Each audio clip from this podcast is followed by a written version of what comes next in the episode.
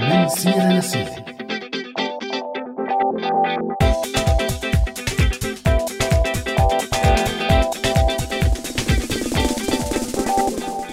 أهلا وسهلا فيكم مستمعينا مستمعي راديو سوريالي بهي الحلقة الجديدة من برنامج من سيرة لسيرة. منرحب بكل يلي عم يسمعنا بسوريا وبكل مكان بالمعمورة سواء كنتوا عم تسمعونا لايف أو عم تسمعونا من وحدة من منصاتنا. وبحلقة اليوم رح نحكي عن التقسيمات الطبقية والمجتمعية والطائفية والعرقية يلي حكمت سوريا خلال سنين طويلة وكان من المحظور أو من الممنوع أنه نحكي عنها. هي الحلقة طلعت من حجم التعليقات المسيئة بحق فئات اجتماعية محددة بسوريا بدون سبب حقيقي غير أنه هي الفئات الاجتماعية مختلفة عننا. هاي الانقسامات في شي منها جديد وفي شي منها قديم. وكان دائما من المحظورات أنه ينحكى عنها بصوت عالي. واليوم هاي التقسيمات كلها للأسف ما ضلت جوات سوريا بل صارت عابرة للقارات. ونقلنا كل تقسيماتنا ومشاكلنا حتى معنا لبلدان اللجوء. أكيد ما عم نحكي عن تقسيمات معارضة ونظام بل أكثر من هيك.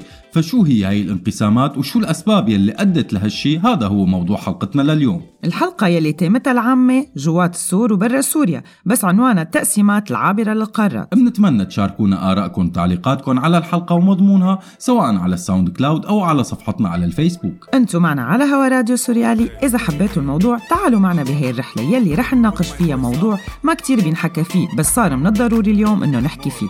تفضلوا معنا.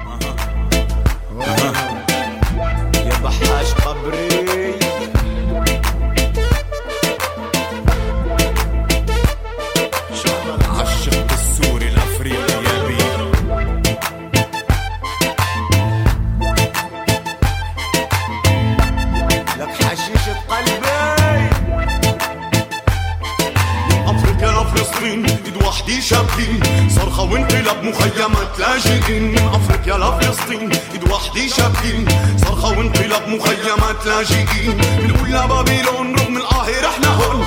نرجع عبد الناصر ومانديلا نيلسون. والتحية للصوفية تحية للمودية تحية للي بيأمنوا جميع أنواع الروحانية. تحية للشعب الرستفاريين. صرخة وانقلاب مخيمات عودة لاجئين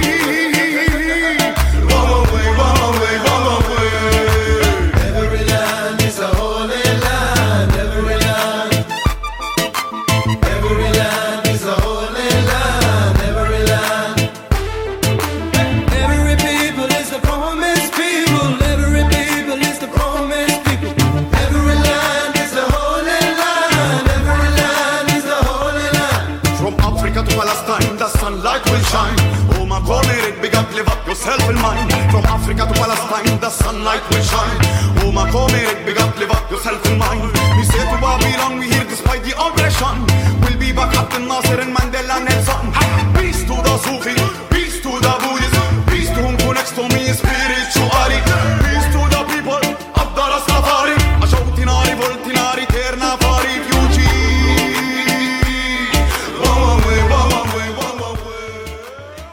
سؤال حلقتنا لليوم هل التقسيمات الطبقية والطائفية موجودة بالمجتمع السوري بسبب النظام أم كانت موجودة من زمان والنظام غطى عليها وما لقى لها حل؟ ولجاوب على سؤال حلقتنا لليوم فيكم تتواصلوا معنا على صفحاتنا على مواقع التواصل الاجتماعي فيسبوك وتويتر أو من خلال رسالة صوتية أو مكتوبة على رقم واتساب 00962 7798 512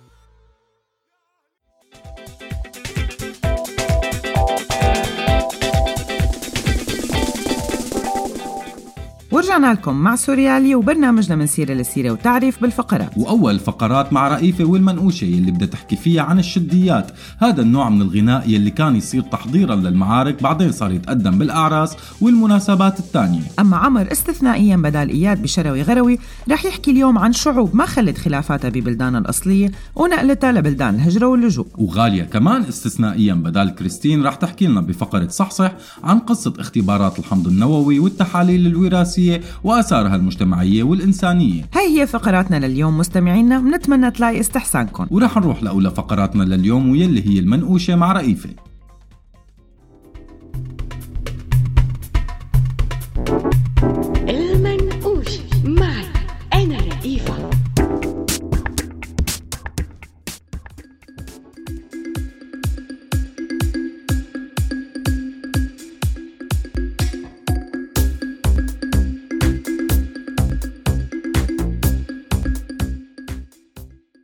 أهلا وسهلا فيكن معي أنا رئيفة بالمنقوشة وبحلقة اليوم راح نحكي كيف تحول نوع من الرقص والغناء من شي لتهييج الناس للقتال أو الفرح بالنصر ليصير رقصة ونوع غنائي منغطي فيه الهزايم الكتيرة. ولحتى أحكي عن هذا الموضوع راح أحكي عن نوع من أنواع القصائد الشعبية يلي اسمها الشدية واللي بتتناقل من جيل لجيل مثل التراث الشفوي. مصدر اسم هذا النوع من القصايد يلي بتنشد أو تغنى جاية من اللغة الفصحى ومن كلمة الشدة أو الشديد.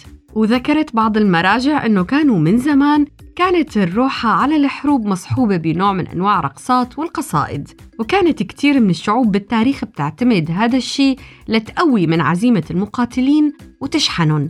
وغالبا كانت الشدية جاية من هي الطقوس. بتتألف الشدية من لازمة وعدد من المقاطع يلي ممكن المؤدي يرتجل ويزيد عليها. وكل مقطع مؤلف من أربعة شطور. الثلاثة الأولانية بقافية موحدة تتبدل بكل مقطع والرابع بقافية غير. وجوات الشدية في كتير من الأوزان الموسيقية السريعة والخفيفة. وعلى الأغلب بتكون على بحر المتدارك يلي هو فاعل فاعل فاعل فاعل. ومنرجع بالشديات لزمان كتير لزمن التاريخ الإسلامي. وبتذكر بعض المراجع أمثلة شهيرة على الشديات التاريخية وهي شدية هند بنت عتبة بمعركة أحد ويلي أشهر مقطع فيها هو إن تقبلوا نعانق ونفرش النمارق أو تدبروا نفارق فراق غير وامق. ومن الحروب والشدة والقتال وشحن العواطف أخذت الشديات بعد تاني فصارت تجي مع الدبكة أو رقصات الشامية الشهيرة. ومن أشهرها وأكيد كلكم بتعرفوها وإن هلهلتي هلهلنا لك طقينا البارود قبالك وإن هلهلتي يا صبية الواحد منا يقابل مية. ومن الشديات المشهورة كمان هي لينا هي لينا. باريس مربط خيلنا. ديغول خبر دولتك النصر لثوارنا. ومن الشديات اللي طلعت بعد استقلال سوريا أول قولي واعتادي صلوا على النبي الهادي. سوريا تحيا بلادي بلاد الهنا والأفراح سوريا تحيا رجالك. يمكن متابعين المسلسلات التاريخية حتى يلي فيها شوية تخبيص تاريخي من المسلسلات الشامية على دراية كبيرة بهذا النوع. بس السؤال اليوم كيف تحول هذا النوع من الغناء والقصائد والرقص بساحات النظام لنوع من الفرح بالهزيمة؟ يعني إذا قصفتهم إسرائيل بيفرحوا وبينزلوا وبيعملوا حلقات الدبكة. وبتعلو الشديات بسماء المدن. وإذا خسر فريقهم بالتأهل للمرة الألف لكأس العالم كمان تعقد حلقات الدبكة. على ما يبدو مع النظام السوري صار لازم نغير اسم الشديات ليصير اسمها الضعفيات. كنت معكم أنا رئيفة بالمنقوشة. لاقوني المرة الجاية.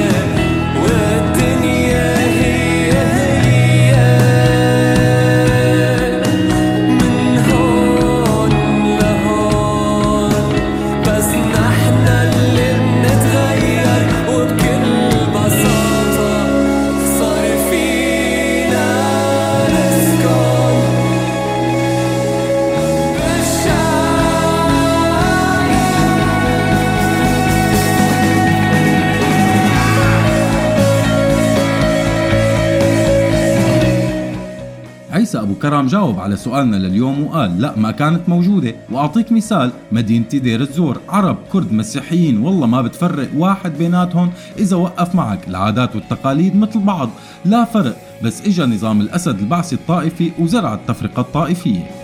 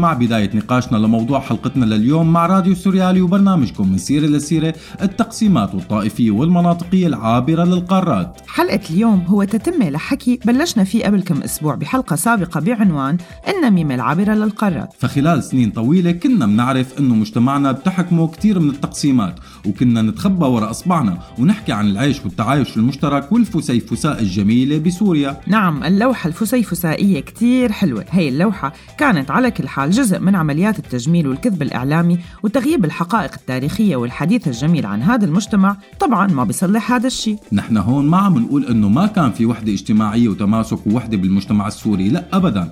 نحن عم نقول إنه هي الوحدة والتماسك الاجتماعي كانت ماشية حالها بسنوات قديمة. بس مع مرور الوقت تبينت إنه في كتير من الشغلات يلي ما عاد تتماشى مع العصر. يعني إذا بدنا نفصل أكثر بالموضوع خلينا نحكي بصراحة القوانين المدنية المحطوطة بسوريا هي المعبر الأكبر عن عدم انسجام هذا المجتمع مع بعضه. والطريقة يلي حكم فيها حزب البعث سوريا خلال سنين الخمسين الأخيرة ساهمت كتير بترسيخ قيم الطائفية والمناطقية وأكيد الاقتسامات الاجتماعية. ومن أبرز الأمثلة على هذا الموضوع كان مثلا فيلم الراحل عمر أميرة لا يلي منشوف فيه بوضوح كيف أنه حزب البعث استبدل القبلية بالحزب ما غير شيء بالروح القبلية بس حط زعيم القبيلة رئيس شعبة الحزب وقرايبه مدير للمدرسة وهيك يعني عمل تغييرات شكلية ما بتغير شيء حقيقة ببنية المجتمع. السابق. الانقسامات الاجتماعية والطائفية ظلت موجودة بقلب سوريا بشكل كتير كبير والنماذج عن هذا الموضوع كتيرة. المثال الأشهر واللي كتير من السوريين على الفيسبوك عم تحكي فيه هلأ هو مثال تقسيمات جوات السور وبرات السور بمدينة دمشق. هذا التقسيم يلي صار مثال للسخرية بالفترة الماضية بس بالحقيقة لساته موجود. على فكرة هي المقولة يلي استمدينا منها عنوان الحلقة ويلي امتدت مو بس جوات السور وبرات السور امتدت برات سوريا وجوات سوريا. عايشة لليوم برات سوريا مع الهجرة واللجوء. بس رح نخلي الحديث عن امتداد هذا الموضوع لبرات سوريا للقسم الثاني من الحلقة. على كل حال خلونا نضل جوات سوريا هلأ ونروح لما بعد الثورة أول شي.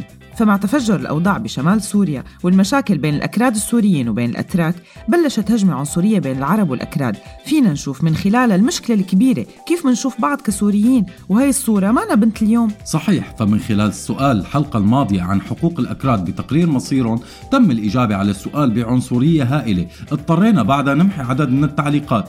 فينا نشوف من خلال هي التعليقات كيف نظرتنا لبعض نحن السوريين يلي كلنا عايشين تحت نفس الدكتاتورية. مشان هيك خلونا نقسم الأشكال العنصرية اللي عشناها لسنين بسوريا وأول هي الأشكال العنصرية يلي إذا ما قلنا بناها النظام خلال وجوده ففينا نقول سمح باستمرارها وهي عنصرية المدينة مع الريف. هي العنصرية مستمرة من أيام كتير طويلة ساهم بهي العنصرية مركزية المدينتين السوريتين الأكبر واللي هن حلب والشام. وعلى عكس طبعا ما منشوف بالمسلسلات الشامية القديمة فالعلاقة بين أرياف هي المدينتين والمدن نفسها ما كانت حب ووئام. فللأسف تشكلت نظرة فوقية عند العامة بالمدن تجاه كل الأرياف بالعموم والأرياف القريبة. عنصرية المدن مع بعضها وخلينا نسميها العنصرية الحميدة أو العنصرية الطبيعية الموجودة بكل دول العالم واللي بتخلي التنافس موجود طالما في روح إنسانية أو على الأقل روح وطنية. بتجمع كل هاي المكونات بس أكيد كان في عنصرية كبيرة بين كتير من المدن. من أشهر هاي القصص هي العلاقة بين حمص وحما يلي طالعت لنا أحسن أنواع الحلو ويلي هو حلاوة الجبن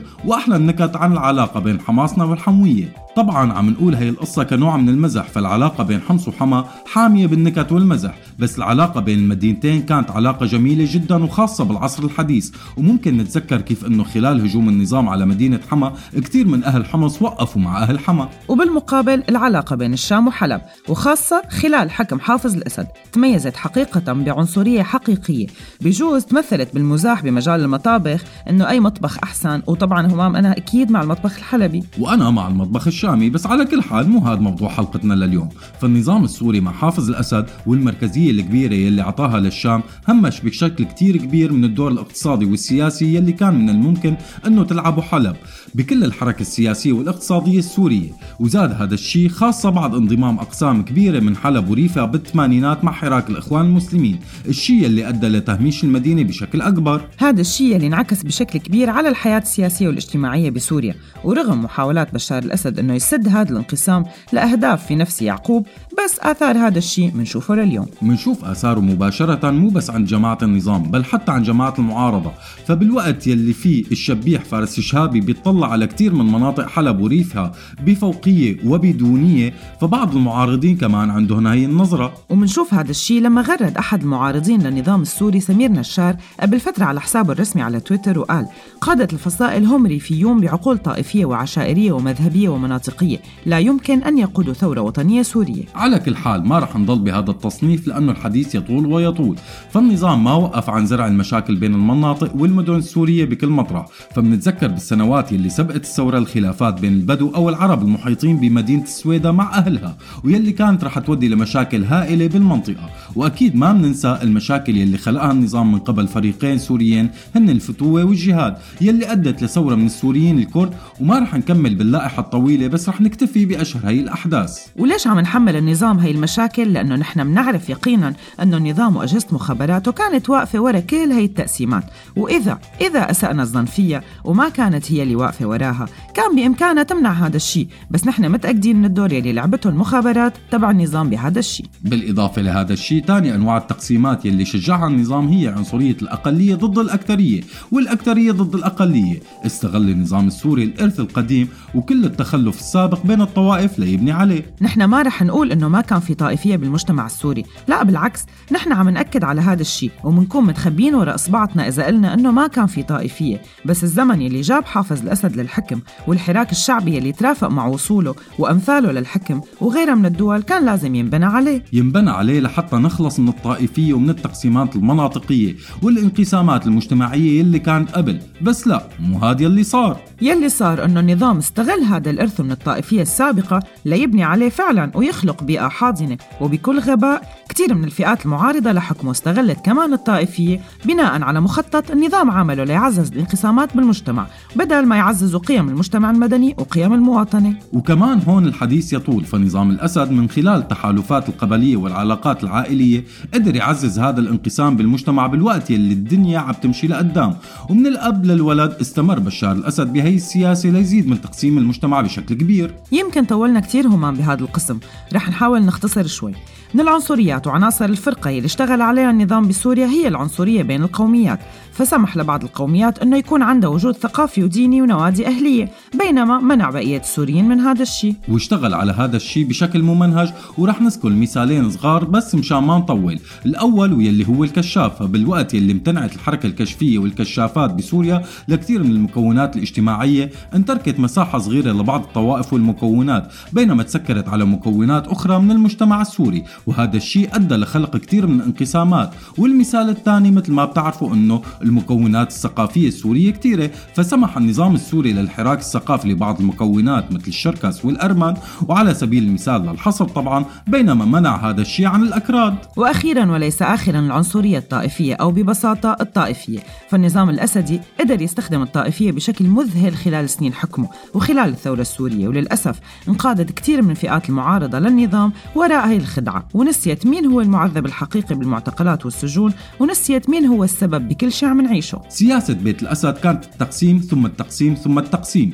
يمكن هي الأمثلة يلي استحضرناها اليوم بس الشيء أكبر من هيك بكتير. يعني الطوائف نسيت مين يلي ثبت الطائفية والقوميات نسيت مين يلي ثبت القوميات والمناطق نسيت هذا الشيء. في كتير من جماعات النظام حطوا الحق على فئات معينة وانحصرت الحقيقة بشكل نمطي بالأكثرية الطائفية بالأرياف المهمشة السنية. بالوقت يلي أقنع النظام فيه كتير من الأقليات بالإضافة لجزء كبير من الأكثريات الطائفية المدنية بمشروعه وبرؤيته. فحول النظام كل الصراع للشيء اللي بيشبهه ونسيوا الناس شو السبب الحقيقي يلي أدى لكل هذا الشيء يلي عم نعيشه وهذا الحكي بفيد شخص واحد ألا وهو النظام. اليوم ومن خلال التجربة اللبنانية فينا نشوف خير مثال أنه لما قدروا يدفنوا كل هاي التقسيمات الطائفية والمناطقية والطبقية بين بعضهم صار في قدامهم فرصة كتير كبيرة ليدفنوا النظام القديم ويطلعوا إن شاء الله بنظام جديد. همام عن جد كتير طولنا بهذا القسم. خلينا نروح لفقرتنا الجاية وبعدين بنكمل. شو رأيك؟ مزبوط معك حق. ومباشرة لعند عمر استثنائيا لنسمع شو رح يخبرنا بفقرتنا الجاية شروي غروي. شروي غروي معي أنا إياد كلاس.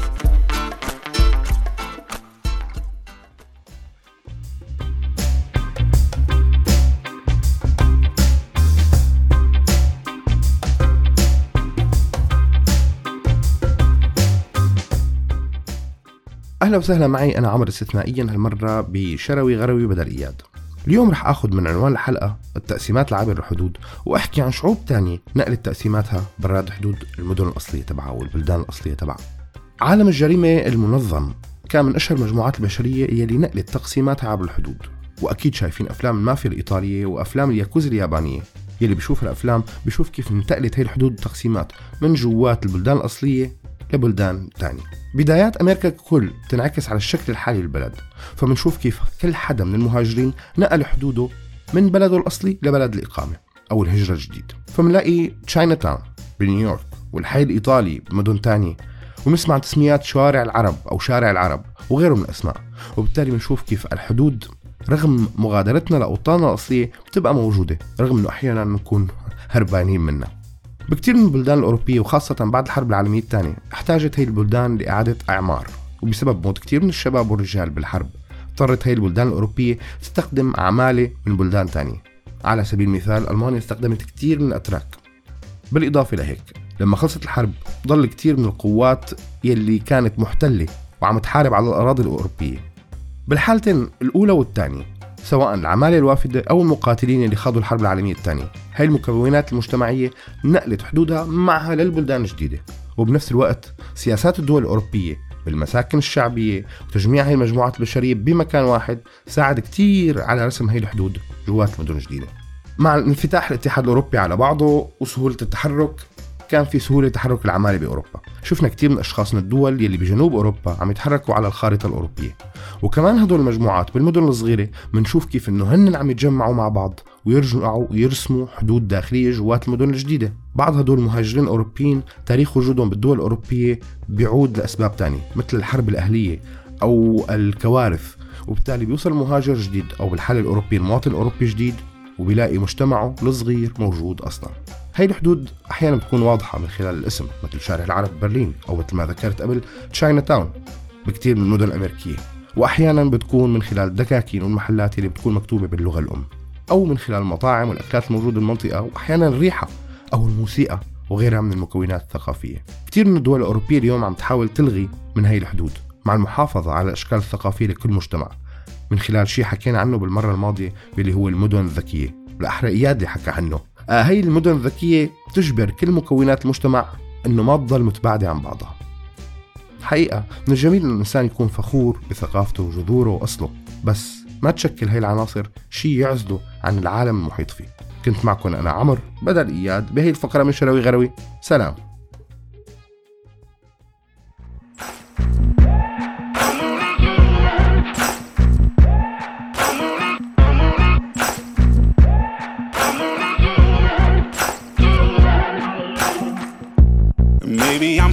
Foolish, maybe I'm blind. Thinking I can see through this and see what's behind. Got no way to prove it, so maybe I'm lying. But I'm only human after all. I'm only human after all. Don't put your blame on me. Don't put your blame on me. Take a look in the mirror. and What do you see? Do you see it clearer are you deceived in what you believe? Cause I'm only human after all. And you're only human after all. Don't put the blame on me. Don't put your blame on me. Some people got the real problems. Some people out of love. Some people think I can solve them.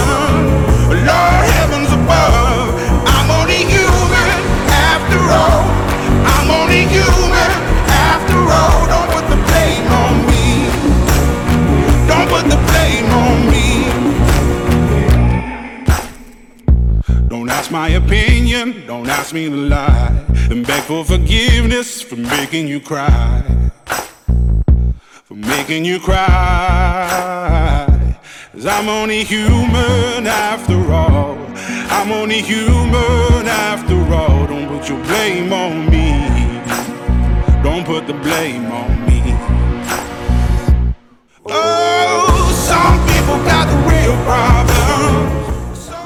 جوابا على سؤالنا لليوم أحمد كينو كتب لنا وقال سوريا دولة عمرها 100 سنة التقسيم كان اعتباطي العلوية منتشرين بين سوريا وتركيا السنة بين سوريا والعراق والأردن والمسيحية والدروز بين سوريا ولبنان وفلسطين وإسرائيل. Don't put the blame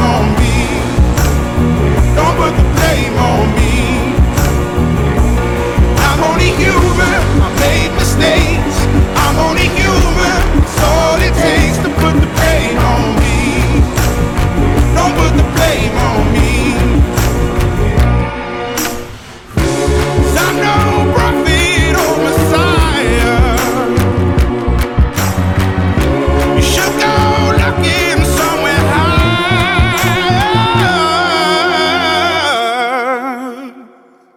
I'm only human after all. I'm only human after all. Don't put the blame on me. Don't put the blame on me. I'm only human. I do what I can. I'm just a man. I do what I can. Don't put the blame on me. Don't put your blame on me.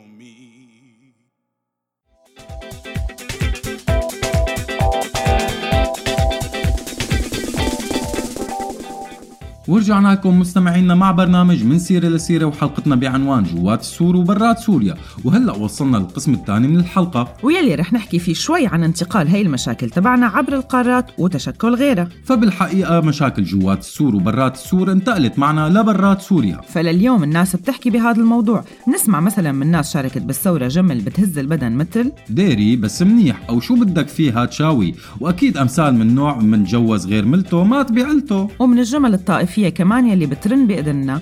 مو معقول تجوزي ابنك لمسيحية؟ أو هو صحيح معارض بس علوي. الحقيقة يلي طلعوا من سوريا أكيد مو بس المعارضين.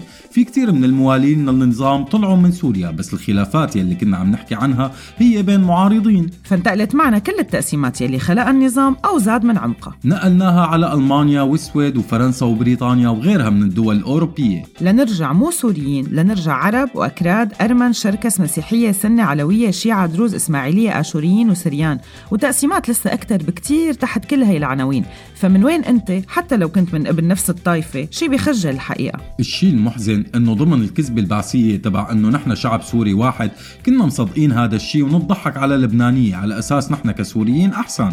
بس مثلا كثير من اللبنانية كانوا يرجعوا من زواج مدني بقبرص ويعيشوا بلبنان عادي بينما بسوريا إذا حصل هذا الشيء كان يضل على المخبى كذبة النظام بالعيش والتعايش المشترك تحت الدكتاتورية خلت الأمراض تبعنا تكبر وتصير أعمى جرائم شرف عم بتصير بالغربة والمهجر. بس النظام ما بيتحمل كليا مسؤولية التقسيمات الجديدة يلي عم تخلق بمجتمعات اللجوء. فمن الانقسامات الجديدة يلي طلعت هي بين يلي جاي بالبحر ويلي جاي بالطيارة ويلي جاي بالبحر بس دافع هالقد غير يلي دافع هالقد. وفي تقسيمات حسب البلدان الأوروبية طبعا إنه أحسن فرنسا ولا ألمانيا ولا السويد؟ شوف يا عيني إذا أخذت جنسية ولا لسه؟ أنا هيك عم بقبض. أنت قديش عم يقبضوك أنا عم يدرسوني اللغة حسابهم. أنت عم يدرسوك إياها ببلاش شي؟ إيه لا أنا عم يدرسوني ببلاش هون. وفي تقسيمات طبعا تانية إذا كان في بالمدينة أكل عربي ولا لا. وخود على جكارة بقى. المهم التقسيمات المجتمعية السورية دايما عم تزيد مهما بعدنا أو قربنا من البلد. وخلينا نخفف منها مع هي الفقرة من صحصح. شو رأيك؟ موافقة جدا هما وخاصة أني تعبت بالقسم الأول من الحلقة. خلونا نسمع شو مخبيت لنا غالية بدل كريستين كمان استثنائيا اليوم. صح صح معي أنا كريستين.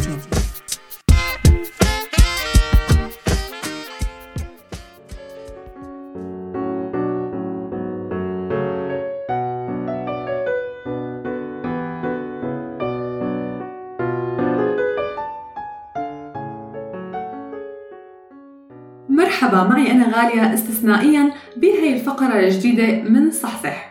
من فترة انتشر على وسائل التواصل الاجتماعي فيديو لمجموعة من الأشخاص بتنتمي لمجموعات عرقية متعددة بتخضع هاي المجموعة للفحص الحمض الوراثي. بالوقت اللي كان فيه كل شخص من هدول الأشخاص قبل الفحص معتد أو فخور بهويته القومية أو العرقية أو انتمائه حتى أنه البعض منهم عبر عن كرهه لبعض الأعراق الأخرى. تغير الموضوع كليا بعد الفحص فتبين لدى الكل تقريبا إنه في جوات الحمض الوراثي تبع كل واحد منهم أجزاء بتنتمي لغير أعراق أو غير انتماءات. الرسالة من الفيديو كتير إنسانية وبتحكي عن كسر الحدود بين الإنسان وأخوه الإنسان وانتمائنا الأساسي لكوننا فقط بشر. هذا النوع من الفحوص صار كتير على الموضة وشديد الانتشار حسب مقال كتبه لوجي جوريو على النت. بيحكي قديش صارت هي الظاهرة كبيرة وخاصة برغبة الإنسان الدائمة إنه يعرف أصله وفصله. بالمقال نفسه بينقل لوجي عن كارولين باركن المتخصصة بعلم الأنساب المتصل بالحمض النووي ويلي بتشتغل بشركة بتقدم هذا النوع من الفحوصات لكشف الأنساب. بتقول كارولين صار فينا اليوم نعرف كتير شغلات عن أصلنا بسبب وجود أكبر قاعدة بيانات من الحمض الوراثي فصار فينا الواحد يعمل مقارنة بين الجينوم الخاص فيه وجينوم شخصيات مشهورة بالعالم مثل نابليون أو توت عنخ أمون على سبيل المثال. في كتير وظائف ممكن يقدمها هذا النوع من التحليلات. مثلا بعض أنواع الاختبارات الجينية المفيدة للغاية ممكن تقديم الأدلة العلمية والتقارير الطبية عن سبب وفاة قريب لك بمرض معين. وهذا التحليل بيعتمد على الجينات والبروتينات الموجودة بجسم الإنسان. يمكن مع هذا الاختبار نكتشف مرض وراثي معين ممكن ينصاب فيه الإنسان بالمستقبل. وفي من بين هي الاختبارات أكثر من ألف اختبار وراثي. لنرجع للمقال اللي حكينا عنه قبل شوي. بيقول المقال إنه ما في ضوابط كتيرة على هذا النوع من الفحوص. فهذا الفحص اتطور وما عاد بس مشان نعرف الأمراض القديمة والأمراض المتوارثة وأسباب الوفاة.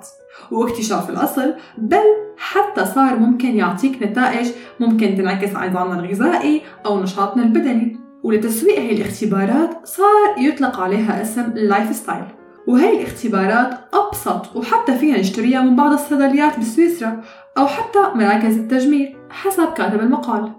بس المشكلة اليوم إنه عدم وجود قوانين ناظمة لكتير من هي الاختبارات عم تعمل كتير جدل كبير. فحسب عدة مقالات منشورة السنة الماضية بتقول إنه عدد من الحكومات ما جددت القوانين بهذا المجال. وفي مخاطر كتيرة ممكن تطلع لنا مع تقدم هذا النوع من الفحوصات. على سبيل المثال إذا هذا الفحص أدى لأنه يكشف عن إصابة الشخص بمرض نادر بالمستقبل. هذا الشيء ممكن يخليه ينتحر وفي بعض الأشخاص بيروحوا أبعد من هيك. فبيقولوا شو ممكن يصير لو وقع هذا النوع من الفحوص أو الأرشيف مع جماعات عرقية أو دكتاتور بيآمن بصفاء العرق؟ وبده ينظف الجنس البشري من الأمراض. هذا النوع من الاختبارات ممكن يعطيه خريطة واضحة وصريحة لكيف ممكن يتخلص من هدول البشر. وهذا الشيء ممكن يؤدي لمجازر وجرائم ما ممكن نتخيلها. ولسه الاختبارات يلي عملوها النازيين موجودة بالذاكرة.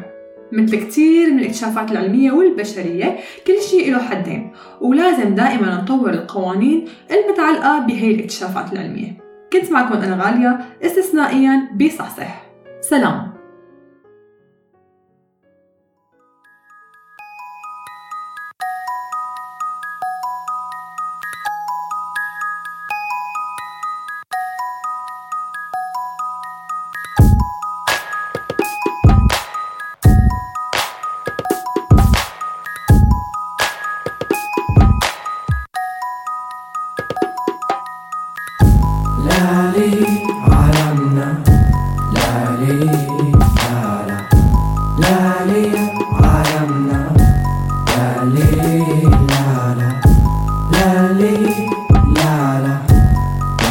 يا عالمنا.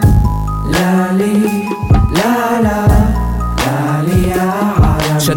سحاب منزوع. جينز وكم قميص. صوت القصف برا وصوات براسه. قد أقسمنا رغما عنا. ها هو المجد التليد وذو اللحى بالباب يصرخون.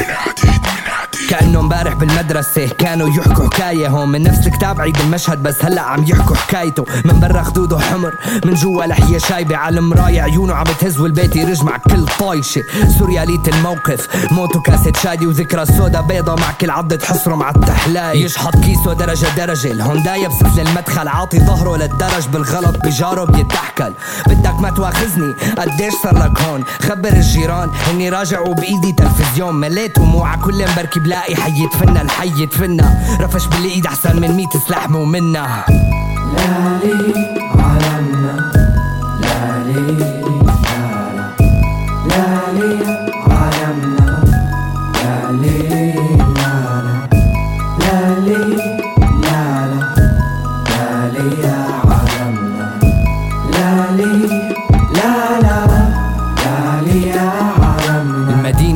اليوم.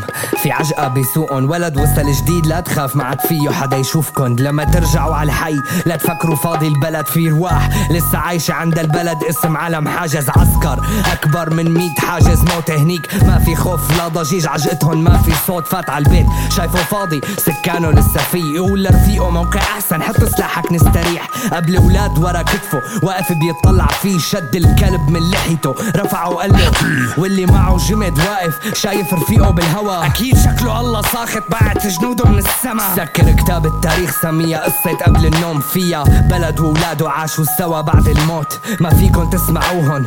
غضبهم حنية كل يوم بصوت واحد يعيدولكن نفس غنية مطلعها لالي عالمنا لالي لالا لالي عالمنا لالي لالا لالي يا عالمنا لالي لالا لالي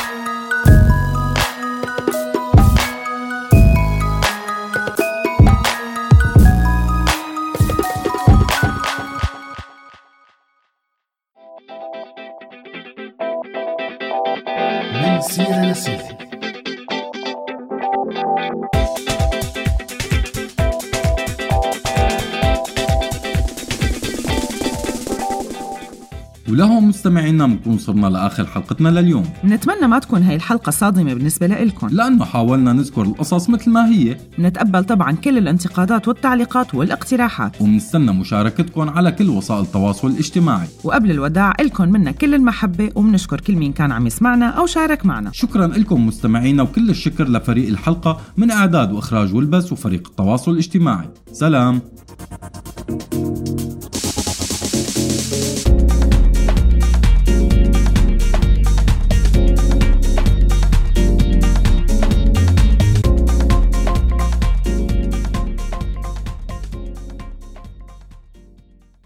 هذا البرنامج من إنتاج راديو سوريالي 2019